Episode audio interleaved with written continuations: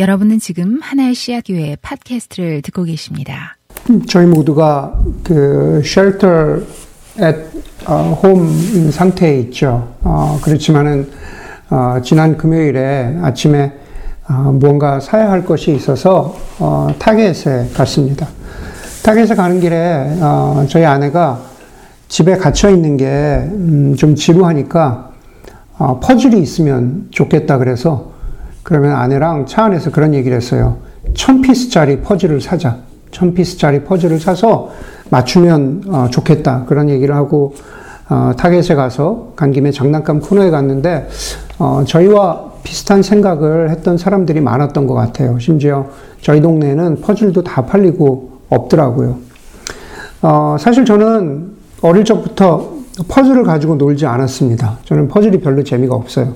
그래서 우리 아이를 키우면서도 아이와 퍼즐 맞추기는 잘 하지 않았어요.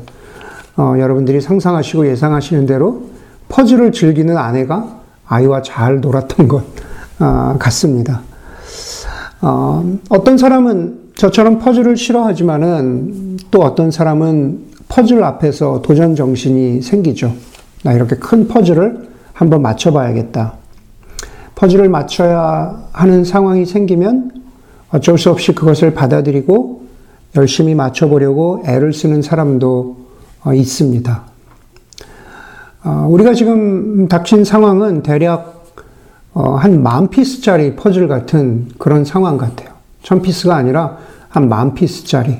그런데 우리가 퍼즐 박스 겉에 그려져 있는 대략적인 큰 그림도 본 적이 없습니다. 이, 이것이 어, 무슨 그림, 무슨 퍼즐을 맞추라고 하는지 큰 그림인지 알 수가 없어요. 그냥 아무거나 퍼즐을 던져주고 그냥 맞춰보라는 그런 현실 같습니다. 대부분의 사람들에게 어, 무척이나 당황스러운 현실이죠.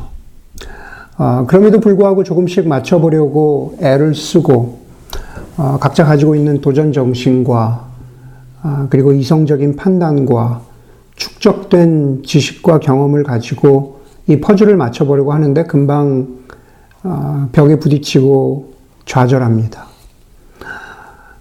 우리에게 필요한 것은 어, 지혜인 것 같아요. 우리 우리에겐 어, 이 만피스 퍼즐 같은 상황 앞에서 우리에게는 다른 종류의 지혜가 필요한 것 같습니다.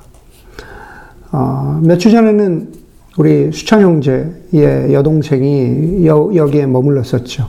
그때만 해도 한국에 코로나 바이러스가 막 퍼질 따라서 여기 며칠 더, 일주일 더 있는 게, 어, 더 다행인 것 같다라고 하면서 그 형제와도 얘기하고 그 형제 부모님과도 온라인으로 대화를 했습니다.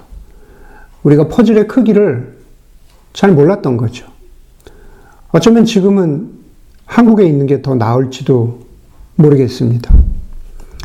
여행을 준비하던 사람이 여행을 취소하고 우리가 기사에서 본 것처럼 탐 행스 부부가 코로나 바이러스에 걸렸다고 할 때만 해도 아, 유명한 사람이 걸렸구나. 그렇게 생각합니다. 무슨 줌에 주가가 상승했네. 혹은 여배우 에마 톰슨이 결혼식을 취소했다는 얘기도 이제 너무나 빨리 지나가기 때문에 과거의 이야기가 되었습니다. 아직 그 전에 것도 해결하지 못했는데 갑자기 다른 퍼즐들이 우리의 삶에 계속 쏟아지고 있습니다. 만 피스가, 만, 만 피스짜리가 만천 피스가 되고 계속 계속 늘어갑니다. 갑자기 이 지역이 shelter at home이 되고 주 전체로 확대되고 미국의 어, 주요 지역들이 그렇게 되어가고 있습니다. 정부는 현재로서는 full lockdown을 고려하고 있지 않다고 하지만 현재 고려하고 있지 않다는 그런 말이죠. 어디로 가고 있는지 아, 무슨 일이 생길지 모두가 불안해하기 때문에 그래서 많은 뉴스들, 많은 이야기들의 귀를 기울입니다. 이미 우리의 삶 가운데서 뭐 휴지라든가 쌀, 라면, 계란, 우유, 세정제 이런 생필품들을 확보하는 게 가장 큰 관심사가 되었습니다. 우리가 언제 평소에 이런 것들을 확보하는데 그렇게 어, 집중하고 그렇게 마음을 썼는지 아마, 아마 그런 적이 없었을 것 같아요. 지금은 그 누구도 그 외의 것들에 눈을 돌리거나 그 외의 것들을 이야기하지 않습니다. 하지만 오늘 우리가 기도 가운데 나누었던 것처럼 동시에 우리 마음의 한 구석에는 이런 와중에도 일자리를 잃고 고통당하는 사람들을 향한 아, 연민의 마음이 있습니다. 참 고귀한 마음이죠. 그런데 동시에 우리 마음 한 구석 가운데 어, 또 불안한 마음도 있습니다. 베이 지역은 좀 덜하지만 LA에 있는 사람들 이야기를 들어보면 폭동이 일어날까 염려해서 총기 판매가 늘어난다는 기사를 보게 됩니다. 여러분들 가운데 나도 총을 사야 되나? 라는 마음을 가진 분들이 있었는지 모르겠어요. 주중에, 주중에 교우, 교우 가운데 한 형제가 그런 말을 하는데 설교를 준비하면서 오래 기억에 남았습니다. 이틀이면 오던 Amazon Prime이 4일이 되고 일주일이 되고 또 일주일을 넘기는 것을 보면서 조바심을 내는 자신을 발견하고 우리가 그러한 것들에 얼마나 의존하면서 살았는지를 깨닫게 되었다는 아, 그런 말이었습니다. 여러분, 그냥 뭐 Amazon Prime 뿐만이겠습니까? 지금 우리가 겪고 있는 일들은 우리가 살아가고 있는 삶의 기반들이 얼마나 얇은, 그래서 금방 한 걸음, 한 걸음이면 금방 깨질 수도 있는 얼음판, 얇은 얼음판 같은 것인데 우리는 그 위에 살고 있었다는 것을 모르다가 지금 이 상황에서 우리가 그런 상황을 닥치고 있는 겁니다. 그렇기 때문에 우리는 지금까지 한 번도 겪어본 적이 없는, 한 번도 맞춰본 적이 없는 퍼즐을 맞춰야 하는 그런 상황 가운데 있습니다. 혼자 할 수 없죠. 혼자 할 수 없기 때문에 함께 지혜를 찾아가야 되는 그런 상황 가운데 있습니다. 유명한 언어 철학자인 아, 비트겐슈타인이 이런 말을 했습니다. 나의 언어의 한계는 나의 세계의 한계다라고 했습니다. 그 문장을 보면서 목회자인 저는 제 스스로에게 나의 언어의 한계는 나의 지혜의 한계라는 문장이 저절로 떠올랐습니다. 이 상황에서 저도 지혜가 부족하고 여러분도 비슷합니다. 그렇기 때문에 우리가 함께 하나님을 믿는 공동체로서 우리에게 필요한 것은 지혜입니다. 우리에겐 지혜가 필요하죠. 왜 전도서일까? 왜 우리가 이 상황에서 전도서를 함께 나누어야 할까? 일단 전도서에는 맥락이 없습니다. 다시 말해서 역사가 없고 이야기가 없다는 말입니다. 전도서에는 구약의 다른 데 나오는 것처럼 어떤 출애굽의 이야기들, 아브라함의 이야기들, 요셉의 이야기들 같은 그런 이야기들이 없습니다. 전도서는 또 구원 역사에 대해서 우리가 흔히 말하는 복음에 대해서 말하지 않습니다. 복음에 대해서 명확하게 드러내고 있지 않습니다. 그냥 다만 지혜라고 여겨지는 그런 말들이 나옵니다. 그런데 여러분, 전도서를 조금만 읽어보면은 그 지혜들이 서로 충돌합니다. 우리가 오늘 읽은 1장에서는 모든 것이 헛되다고 하더니 뒷부분으로 가면은 마음껏 즐기면서 살라고 합니다. 너의 일을 소중히 여기라고 합니다. 일상을 소중히 여기면서 살라고 하죠. 예, 서로 충돌하는 그러한 지혜들. 도대체 무슨 지혜를 말하고자 하는 것인지 잘 감이 잡히지 않는 이야기들이 전도서에 있습니다. 주중에 한 자매님이 이런, 이런 이야기를 나눠주셨어요. 집에서 일을 하다 보니까 어, 회사 일을 걱정하고 염려하다가도 아이와 하루 종일 시간을 보내다 보니까는 회사에만, 회사만 다닐 때는 보이지 않던 어, 아이의 재롱도 보이게 되고 아이의 재치도 보게 되는 그것이 어, 기쁨을 주더라는 겁니다. 우리는 요즘의 일상 가운데에서 근심과 기쁨이 하루에도 수십 번씩 교차하는 그러한 경험을 하죠.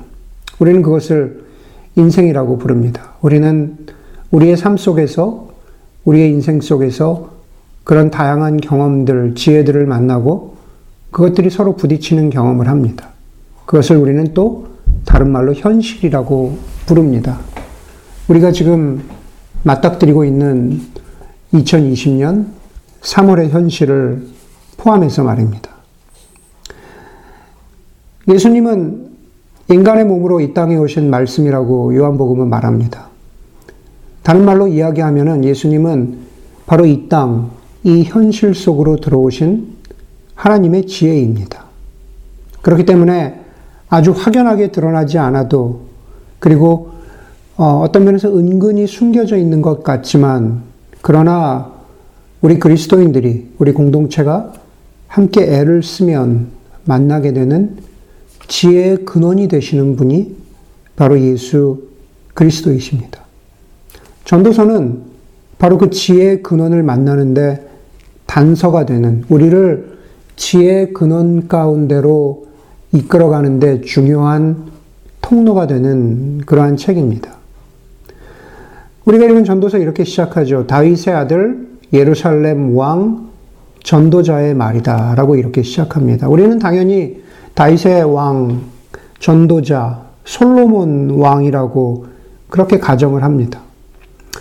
배경에 대해서는 길게 말씀드리지 않겠지만 짧게만 말씀드리겠습니다. 하지만 많은 학자들은 전도서의 저자는 솔로몬 왕이 아닐 거라고 합니다. 어, 성경의 다른 어, 열왕기서에 보면은 솔로몬 왕이 워낙 지혜의 왕으로 이름을 떨쳤죠. 그렇죠. 그런 스토리들 우리가 알고 있습니다. 그렇기 때문에 여기 전도자, 다시 말해서 지혜자는 솔로몬이라고 하는 지혜의 왕으로 이름을 떨친 솔로몬이라고 하는 왕의 이름을 빌려서 지혜를 나누려고 했다라는 거죠. 솔로몬의 이름을 나누면 그만큼 지혜가 더 임팩트 있게 다가올 것이라고 생각했던 거죠. 연극으로 따지면 여기 전도자는 솔로몬이라고 하는 가면, 다시 말해서 솔로몬이라고 하는 페르소나를 쓰고서 말하고 있는 겁니다. 여기서 중요한 것은 전도자, 히브리어로 코헬렛이라는 단어입니다. 전도자, 코헬렛은 지혜자라는 말로도 번역이 됩니다. 그래서 전도서를 지혜문학이라고 하죠. 코헬렛, 전도자, 지혜자는 비관주의자도 아니고 낙관주의자도 안 되, 아닙니다. 예, 절망에 빠지지도 않고 그렇다고 희망만을 말하지도 않습니다. 물론 전도서에는 비관주의 혹은 낙관주의로 볼만한 말들이 많습니다.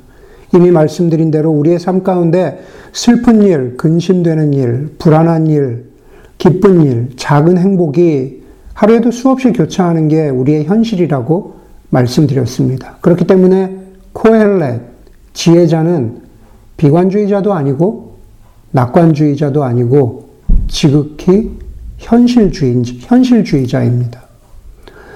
전도서의 영어 제목은 에클리지아스티스입니다. 헬라어에서 교회를 뜻하는 에클레시아와 어원이 같습니다. 다시 말해서 이 코엘렛, 지혜자는 공동체를 향해서 지혜의 말들을, 지혜의 글들을 쓰고 있는 겁니다. 아까 제가 말씀드린 대로 저 혼자 지혜를 찾을 수 없습니다. 우리가 이 전도서를 함께 읽으면서 함께 지혜를, 하나님의 지혜를 찾아야 할 이유도 바로 전도서의 제목 가운데 담겨 있는 것 같습니다. 그런데 여러분, 우리가 지혜란 것을, wisdom, 지혜란 것을 어떻게 얻습니까? 지혜는 우리가 흔히 생각하기를 책을 읽거나 영화를 보거나 혹은 누군가와 아, 대화를 나누는 도중에 산책을 하며 묵상하는 가운데 혹은 되게 향이 좋은 중국 티를 마시다가 지혜를 얻는 것이라고 그렇게 생각하는 경향들이 있습니다. 그런데 그런 경우도 있지만은 지혜란 것은 어떤 때는 되게 기분 나쁘고 되게 아프고 되게 황당하고 되게 준비되지 않은 때에 우리를 찾아오기도 합니다. 그래서 어떤 사람은 어떤 학자는 이렇게 말을 해요. 전도서의 목적은 우리의 뒤통수를 때리는 것이다. 예, 전도서의 목적은 우리의 뒤통수를 때리는 것이다. 되게 적절한 말 같습니다. 지금 우리가 맞닥뜨린 상황이 그렇죠. 우리가 지금 뒤통수를 맞고 있는 그러한 상황입니다. 그리고 오늘 우리가 읽은 전도서의 시작이 그렇습니다. 코엘렛, 지혜자는 애둘러서 말하지 않고 우리의 뒤통수를 아주 되게 세게 때리는 문장으로 시작합니다. 2절입니다. 전도자가 말한다? 헛되고 헛되다, 헛되고 헛되다, 모든 것이 헛되다. 아마 전도서에서 가장 유명한 구절인데 처음에서 뒤통수를 때리면서 시작하는 거죠. 그 문장만으로 보면은 무척이나 비관적인 문장입니다. 모든 것이 헛되다 그러잖아요. 그 안에 어떤 지혜가 담겨 있을까? 헛되다라고 하는 히브리어 헤벨은 말 그대로 무의미하다, in vain, 무의미하, 무의미하다라는 뜻 입니다. 모든 것이 의미를 갖지 못한다. 그런데 더불어서 이 헤벨이라는 히브리 단어에는 연기나 바람이나 호흡이라는 그러한 뜻도 있습니다. 가령 예를 들어서 여러분 조금 추운 날에 밖에 나가서 입김을 불어보면 아, 우리의 호흡, 우리의 호흡이 보이죠. 그러나 잠시 보이다가 사라집니다. 뭐 대부분의 촛불을 켰을 때 연기도 그렇습니다. 아주 잠깐의 일시적인 것, short moment를 가리키는 말입니다. 사도 야고보가 야고보서에서 같은 말을 합니다. 야고보서 4장 14절입니다. 여러분은 내일 일을 알지 못합니다. 여러분의 생명이 무엇입니까?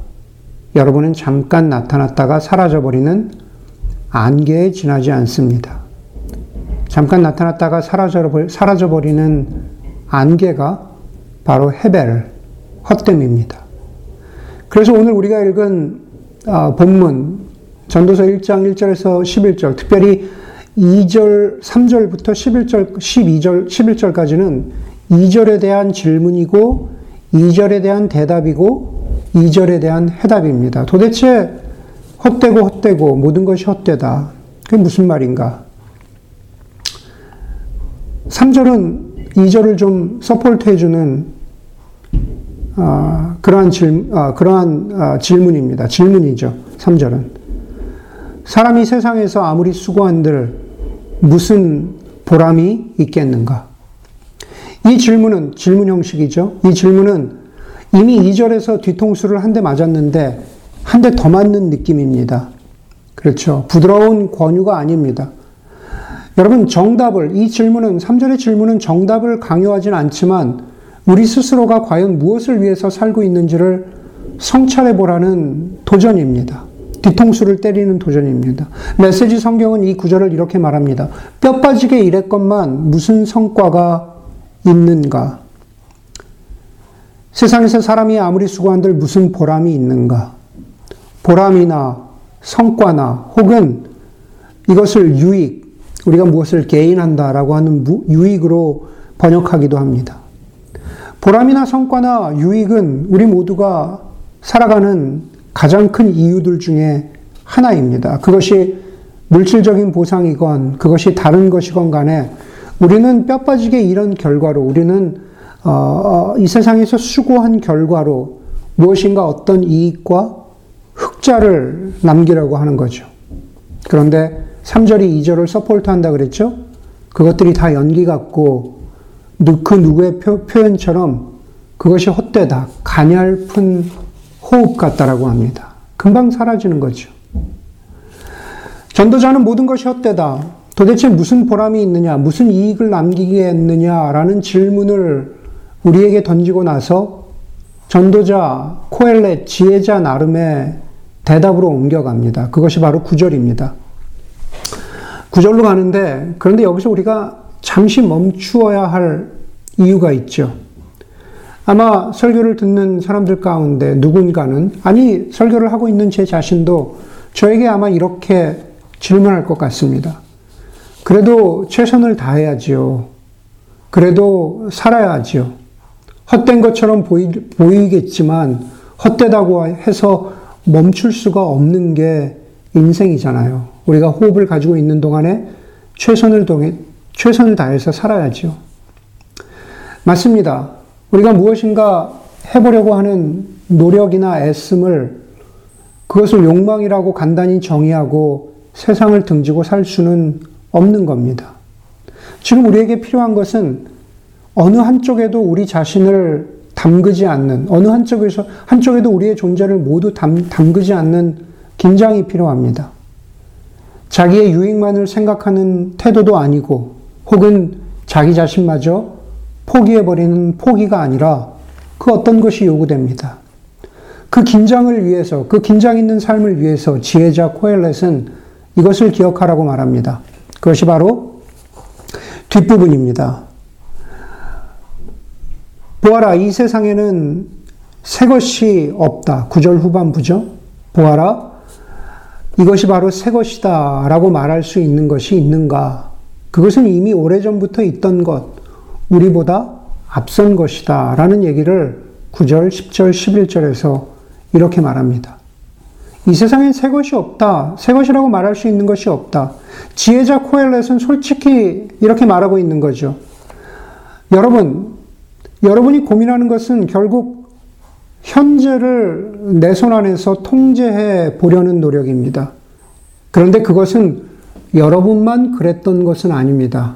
그것을 어떻게 표현하고 있냐면 이 세상에 새 것이란 없다.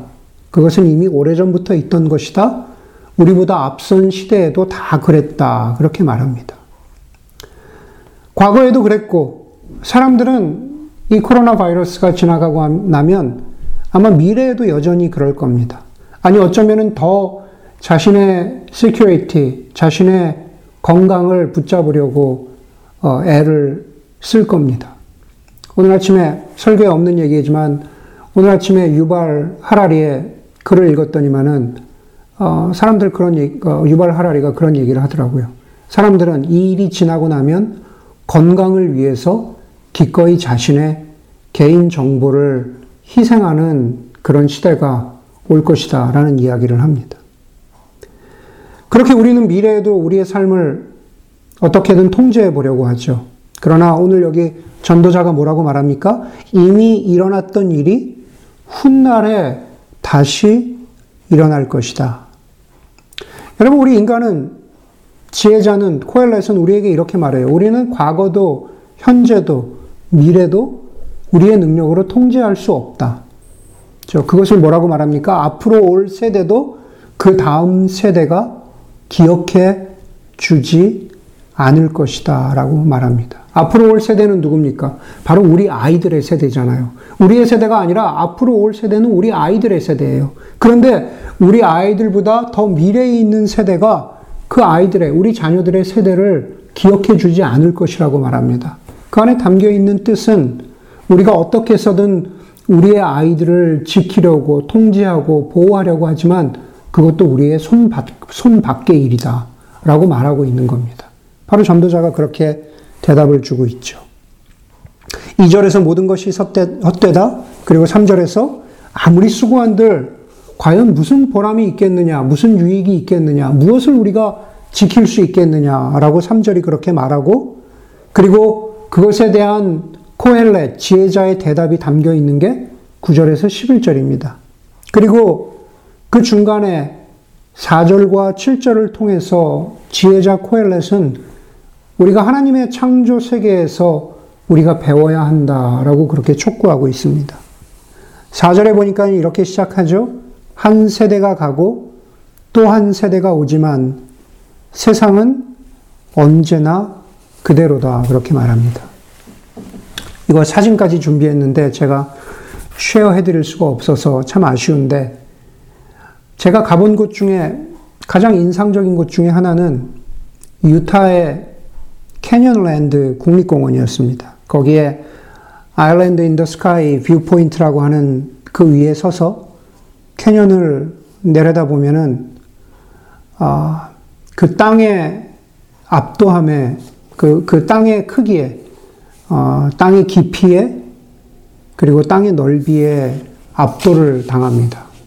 그것을 가만히 바라보고 있으면은 내 자신이 얼마나 작고 유한한 존재인가 하는 것을 경험하게 됩니다. 인류학자 레비 스트로스는 이렇게 말합니다. 세계가 시작했을 때 인류는 존재하지 않았고 세계가 끝날 때에도 인류는 존재하지 않을 것이다. 사실 약간 성경적인 말은 아니지만, 예. 그러나 여러분, 우리 한 사람 한 사람은 지금 자신에게 주어진, 저와 여러분들에게 주어진 인생의 짧은 시간대를 통과하고 있을 따름입니다. 아니, 좀 더 엄밀하게 이야기하자면 우리는 지금 되게 광야 같은 시간과 그리고 되게 광야 같은 공간대를 지나고 있는 거죠. 어디로 가야 될지 잘 모르는 겁니다. 그러나 그 끝에 허무주의나 비관주의가 아니기를 바랍니다. 더 무엇을 확보하려고 하는 치열함이 아니기도 바랍니다. 코엘렛 지혜자는 이렇게 말합니다. 해가 뜨고 져서 제자리로 돌아온다? 바람은 이리저리 불다가 불던 곳으로 돌아간다. 강물은 흐르다가 나온 곳으로 되돌아가 거기에서 다시 흘러내린다. 해나 바람이나 강은 모두 하나님의 창조 세계를 상징합니다. 그러면서 거기서 말하죠.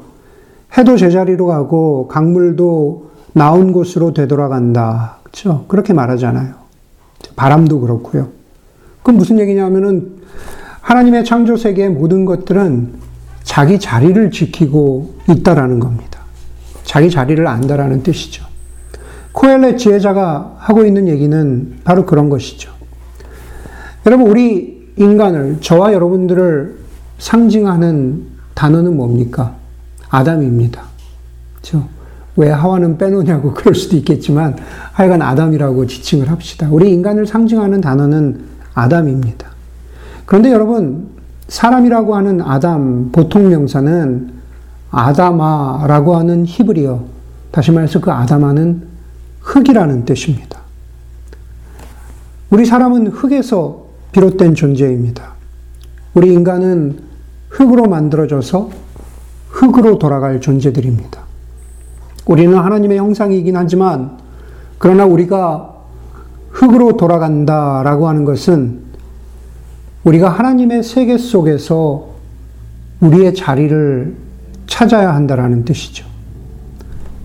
바람과 강과 해에서 배워야 하는 것은 바로 그겁니다.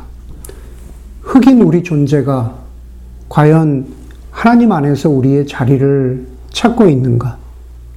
그 자리를 찾아가는 게 바로 지혜라고 오늘 지혜자 코엘렛은 말하고 있는 겁니다. 우리가 가지고 있는 오래된 번역, 개혁 개정에 보면은, 그쵸? 이 세상에 새 것이 없다라는 것을 해 아래 새 것이 없다. 해 아래 모든 것이 헛되다. 그렇게 말하고 있습니다. 해 아래라는 것은 바로 하나님 없이 해왔던 인간 중심적인 것들을 말하고 있는 거죠.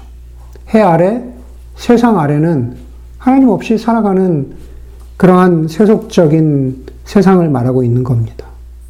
그런데 오늘 보는 대로 제자리를 찾아라. 그것은 하나님 중심으로 돌아와라. 하나님의 지혜를 찾아라. 라는 그런 말입니다. 주중에 저희 아이와 통화를 했습니다. 예, 그 아이는 여러 가지가 걱정입니다. 아시는 대로. 어, 당연히 그럴 것 같습니다. 아직 젊어서 불안한 것이 되게 많습니다. 이번 주부터 회사 일도 줄어서 80%만 일한다 그래요. 당연히 수입도 줄 것이고, 어, 걔네 회사도 앞으로 어떻게 될지, 뭐, 저희도 뭐라고 말할 수가 없습니다. 어, 저희 아이에게 그렇게 말했습니다. Sam, what will be left to us after all this gone? 이게 다 지나가고 나면, 어, 우리에게 무엇이 남을까? 그러니까, 너무 화내지 말고, 싸우지 말고, 서로 사랑하고, 격려하고, 어, 하나님 앞에 기도하고, 겸손히 그렇게 살아라. 뭐 그런 얘기를 아이에게 나누어 주었는데, 아이가 굉장히 거기에 큰 어, 위로를 받는 걸 보았습니다. 여러분, 이게 다 지나가고 나면 우리에게 무엇이 남을까요? 우리 공동체에게, 우리 개인에게 무엇이 남을까? 마스크와 세정제와 휴지와 쌀은 어느 정도 늘 비축해 두어야겠다라는 그러한 염려와 결심이 남을까? 주식도 소용없고 금도 소용없으니까 달러와 국채를 사야겠다라는 그러한 결심이 남을까요? 아니면 이게 다 너희 탓이다라고 그렇게 손가락질하고 비난하고 책임을 떠넘기는 그러한 책임 떠넘기기, 인종 혐오, 이러한 것들이 남을까요? 여러분들 어떻습니까? 여러분들은 얼마나 될지 모르는 재택근무, 아이들과 배우자와 함께 집에 있으면서 아이들에게 화내고 저리 좀 가 있어라. 혹은 서로가 서로에게 상처를 준 흉터가 남을까? 과연 우리에게 무엇이 남을까요? 예수님은 누가복음 12장 21절에서 어리석은 부자의 어리석음에 대해서 이렇게 결론을 맺고 있습니다. 자기를 위해서는 재물을 쌓아두면서도 하나님께 대하여는 부여하지 못한 사람은 이와 같다. 오늘 전도서 말씀에 비유해 보자면 여기 부자가 쌓아놓은 재물은 전도자가 이야기한 보람과 유익이죠. 그런 것들을 쌓아두면서 하나님에 대해서 부여하지 못한 사람이 있다 그래요. 하나님에 대한 부여함은 무엇입니까? 그 부여함의 첫 번째는 하나님의 지혜를 향한 열심입니다. 예, 우리 모두가 하나님에 대한, 하나님을 향한 부여함이 하나님의 지혜를 추구하고 찾아가려고 하는 공동체의 열심이 있는지, 혹은 개인의 기도가 있는지, 우리가 한번 되물어 보아야 합니다. 보람과 유익은 헛됩니다. 그러나 지혜는 영원합니다. 여러분 지금 모든 게 헛된 것 같지만 그러나 지혜자 코엘렛의 말을 받아서 사도 바울은 고린도전서 15장 58절에서 이렇게 말합니다. 우리에게도 하는 말씀이기도 합니다. 그러므로 나의 사랑하는 형제, 자매 여러분, 굳게 서서 흔들리지 말고 주님의 일을 더욱 많이 하십시오. 여러분이 아는 대로 여러분의 수고가 주님 안에서 헛되지 않습니다. 우리의 수고가 주님 안에서 in vain, 헛되지 않는다고 합니다. 주님의 일을 우리가 더욱 많이 해야 합니다.